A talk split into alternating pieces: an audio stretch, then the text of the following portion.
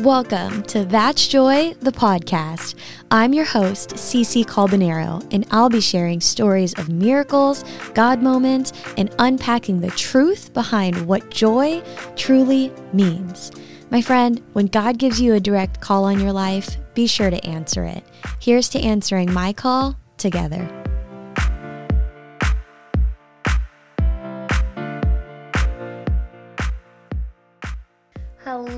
Hello, and welcome back to That's Joy the podcast. I'm your girl CC, and welcome to week two of the first four week series that we have ever done on this show. Um, if in case you missed last week, we are diving into the relationship principles of Jesus by Tom Holladay. Every week for the next four weeks, you're in the second. Wink, wink. Um, by the way, I can't wink very well, so like me trying on this YouTube channel, yeah, you're welcome. Um, you can laugh at that one; it's okay. But um, I am diving in to this book with y'all. One because Christmas is here and Jesus is the reason for the season.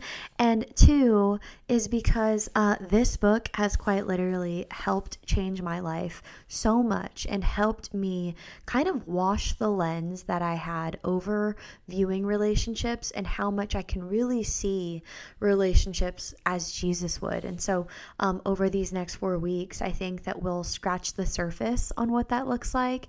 And then in January, we will lock arms together and read the entirety of this book day by day together. Now, if there's any ounce of that that sounds exciting to you, I'm talking Zoom calls, I'm talking accountability, I'm talking nutrition guide from a personal trainer slash nutrition coach, and I'm talking diving in together, um, then stay tuned for the very end of the episode because I will share more details on what that's going to look like as a That's Joy community um, together. But I hope that you enjoy day two as much as I enjoyed day two.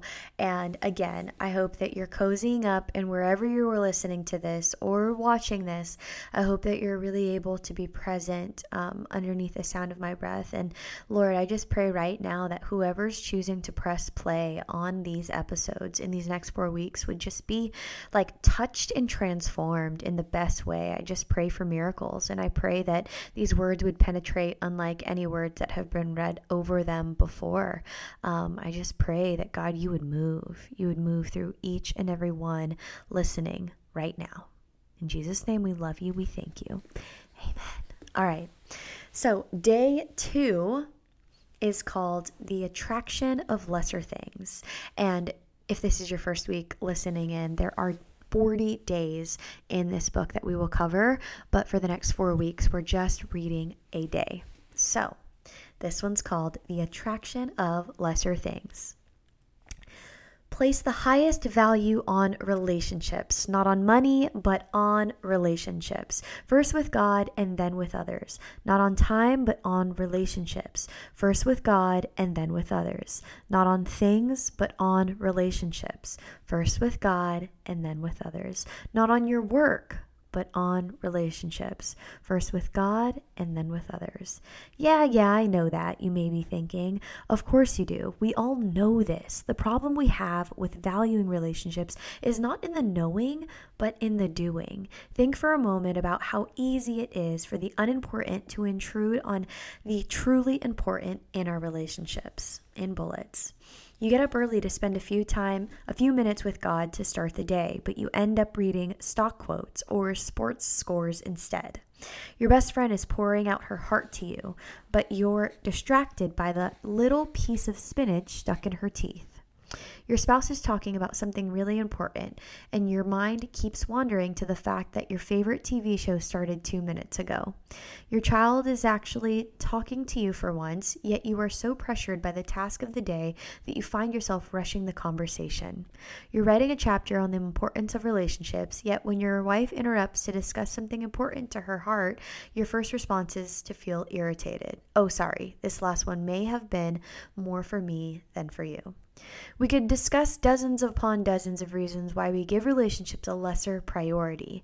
In the end, understanding why we do it is not nearly as important as changing the fact that we do it so regularly.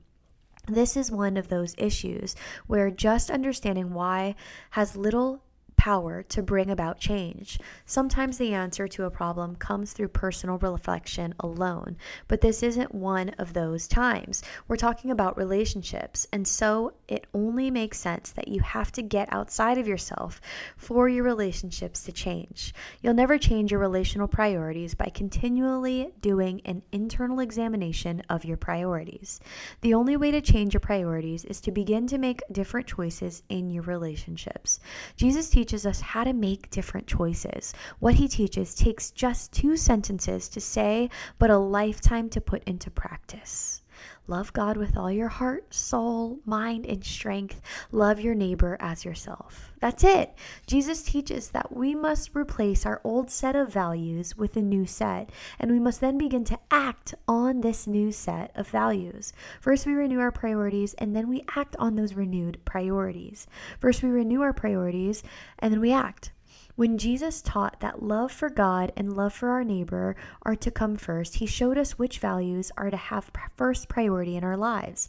Then he described how to live out the priority of loving God in the words with all your heart, with all your soul, and with all your mind, and with all your strength and the priority of loving others in the words as yourself. During the next several days, we'll explore some ideas for putting these words into practice. But first, let's review what Jesus said was not important when compared to the things that are of first importance. There's a difference between what we think we should value and what we truly value. Take 30 seconds to ask yourself what it is you actually place value on. Here are five questions to jumpstart your thoughts in an honest direction. One, what's the first thing you think about in the morning? Two, what does your schedule tell you about your priorities? Three, as you look at your checkbook, what gets paid no matter what? Four, what do you find yourself talking about most? Five, what's the last thing you think about when your head hits the pillow at night? We've already looked at Jesus' clear statements that loving God should be the most important pursuit in life and that loving others should be a close second. He also spoke about the need to avoid pursuing the lesser values that can get in the way of relationships. Let's look at two of the most intrusive of these lesser values money and task. Don't get me wrong, there's nothing inherently wrong with making money or with accomplishing task. We're not talking about whether these are good or bad. We're focused on the issue of priorities. Relationships are more important than money. Jesus talked about money and relationships in his most famous sermon, the Sermon on the Mount. No one can serve two masters, for you will hate one and love the other, or be devoted to one and despise the other. You cannot serve both money and God. So I tell you, don't worry about everyday life, whether you have enough food, drink, and clothes. Doesn't life consist of more than food and clothing? Look at the birds. They don't need to plant or harvest or put food in barns because your heavenly Father feeds them. And you are far more valuable to Him than they are. Can all your worries add a single moment to your life? Of course not. And why worry about your clothes? Look at the lilies and how they grow. They don't work or make their clothing, yet Solomon in all his glory was not dressed as beautifully as they are. And if God cares so wonderfully for flowers that are here today and gone tomorrow, won't he take more surely care for you? You have so little faith. So don't worry about having enough food or drink or clothing. Why be like the pagans who are so deeply concerned about these things? Your heavenly Father already knows all your needs, and He will give you all you need from day to day if you live for Him and make Him the kingdom of God your priori, primary concern. Matthew 6, verses 24 to 33. As we consider our priorities, three relational truths from this passage are vital. First, notice that Jesus said we cannot serve both God and money. He didn't say should not or might not want to attempt to. He said cannot. Jesus teaches us that competing values cannot exist, one will overwhelm the other. Our modern day answer is I'll manage my life better and then I'll be able to do more. I'll find time for being completely committed to God and for making money and for recreation and career and hobbies too, Jesus says. You cannot serve both money God and money. And we think, well, Jesus obviously didn't understand how to multitask. It doesn't matter how well you manage your life or how many labor saving, time saving devices you buy. If you try to hold on to competing values, one will always overwhelm the other. And here's a strange thing the lesser value almost always overwhelms greater. Lesser values take less faith and less effort. The lesser values seem easier, so it will constantly draw you in because, to all appearances, you can reach a lesser value more quickly, and you'll be continually tempted to make it your first priority. Those who try to love God and money end up loving just money. Lesser values don't deliver on their promise. That's what makes them lesser. A while back, I received an email I received an email from my friend Bucky. He was on the cusp of a career change with all of the energy, anxiety, and evaluation such a strange such a change creates for anyone. His son had asked him to spend college spring break driving around the Old South, visiting all the places where dad, quote unquote, grew up. In the email, Bucky said, I really can't afford to be gone right now, but decided that 20 years from now, no one will remember that I took time away from my new work, but my son will hopefully remember it for the rest of his life. Pray for our safety and that I will be able to resist the temptation to do emails and make phone calls every night. That's a choice for the greater value of relationships, a choice for what will last. There is a second truth here found in Jesus' question Doesn't life consist more of food? than food and clothing? The answer is, of course it does. The striking thing about their lesser values is that the more of them you achieve, the more you realize how little power they have to bring fulfillment. You end up lying awake in the middle of the night with these very words of Jesus running through your mind. Doesn't life consist of more?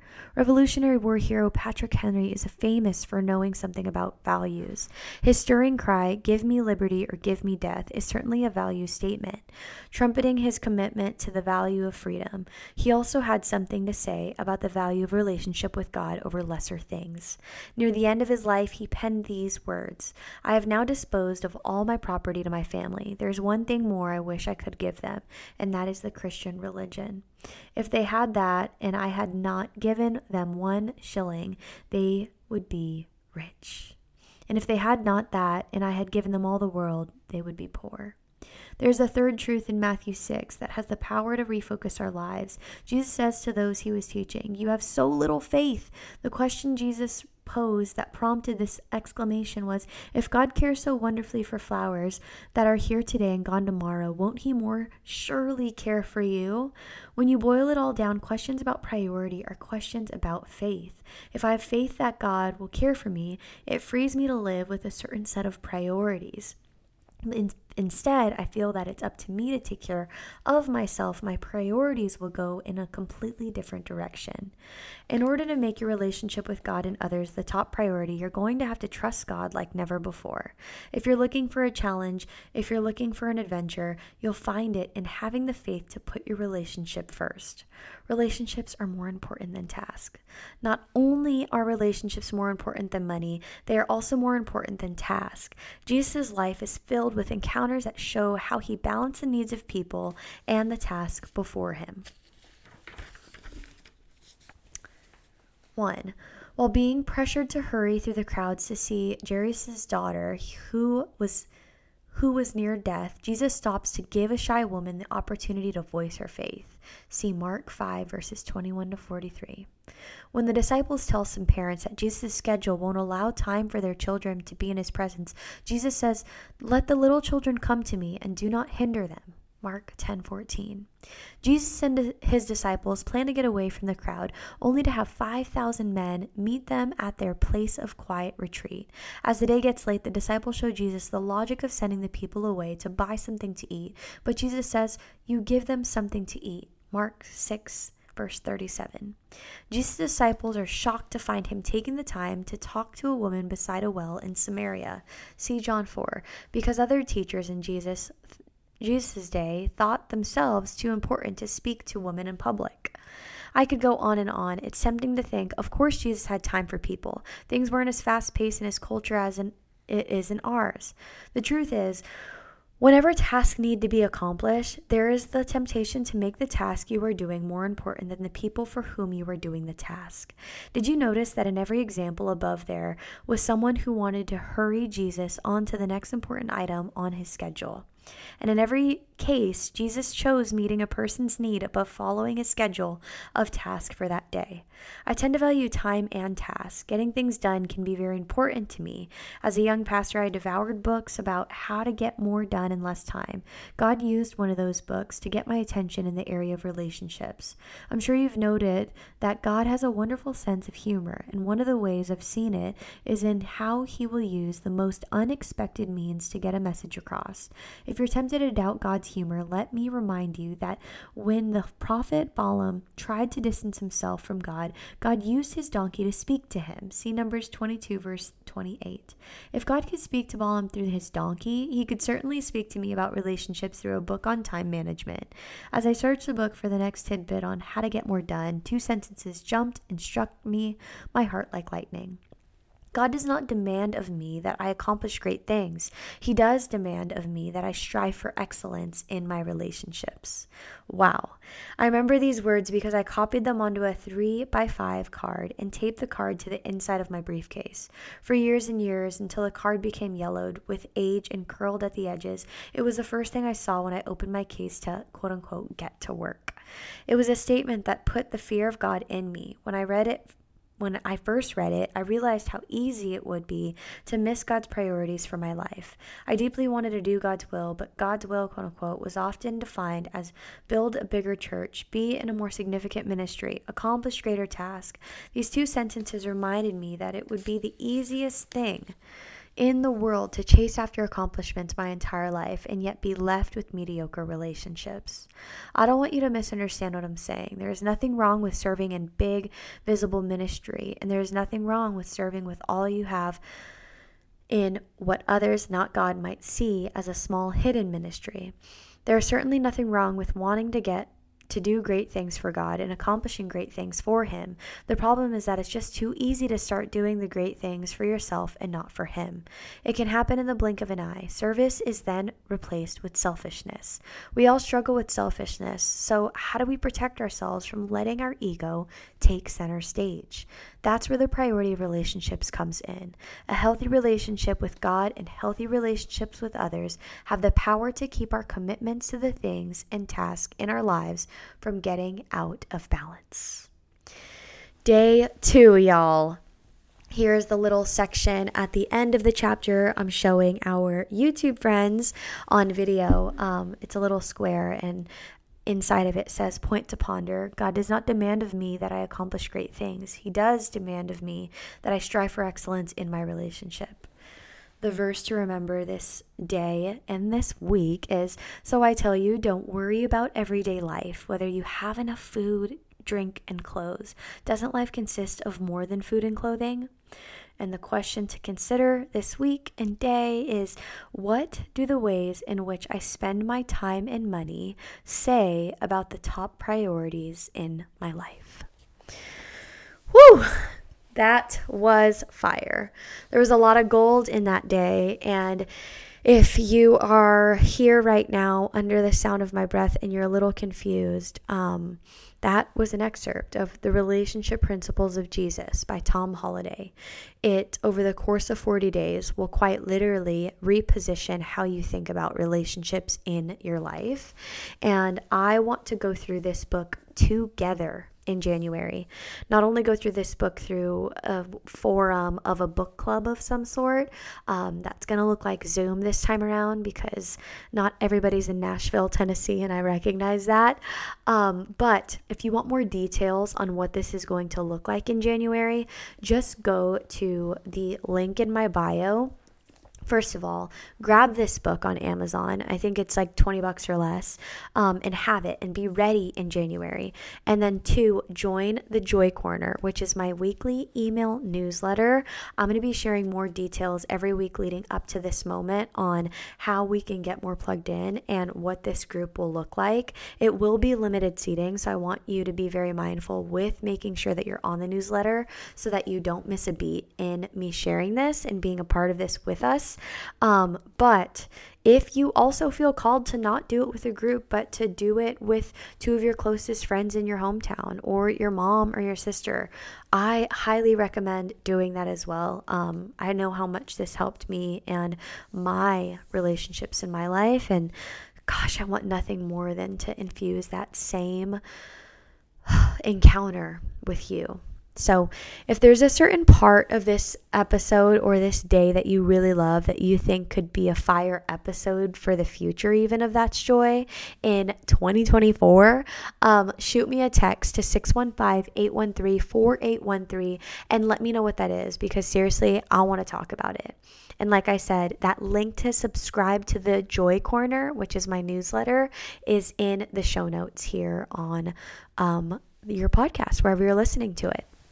And it, um, what else? What else? Aha. Uh-huh. If you're not following me on social yet, you can follow me at CCALBONERO on Instagram and on TikTok. And you can follow That's Joy the podcast on both of those as well. If you've not yet subscribed, rated, or left a review for That Joy, you can do that on Apple Podcasts. It's the biggest Christmas gift that you can give me from afar, and it's free all it takes is just about two to three minutes of your time. Um, you can write in something real special and cute on Apple Podcasts, and you can head over to Spotify and drop a five stars. No matter where you're listening to this, too, you can do two of those things. I'm telling y'all, it does wonders for podcasters. So, thank you, thank you, thank you from the bottom of my heart for taking time to do that. I'll never leave an episode without saying if you have even the smallest desire to meet the creator of the universe, or if you're already saved but you're not really free, I want to invite you to sit at the table of plenty with me and so many others. I'm telling you, there's abundance here, there's overflow here, there's so much joy here. I'm here to tell you that God's for you. All you have to do is invite Him into your heart right now. He's waiting for you, He wants to meet with you. And, friend, I'm so proud of you. If you just made this decision, I'd love to know you. Shoot me a text that number in the show notes so I could pray for you. Let's remember why we're celebrating Christmas this month and let's keep Jesus at the center of it all. I love you. God loves you. And until next time, I'll talk to y'all next time. Thank you so much for being here.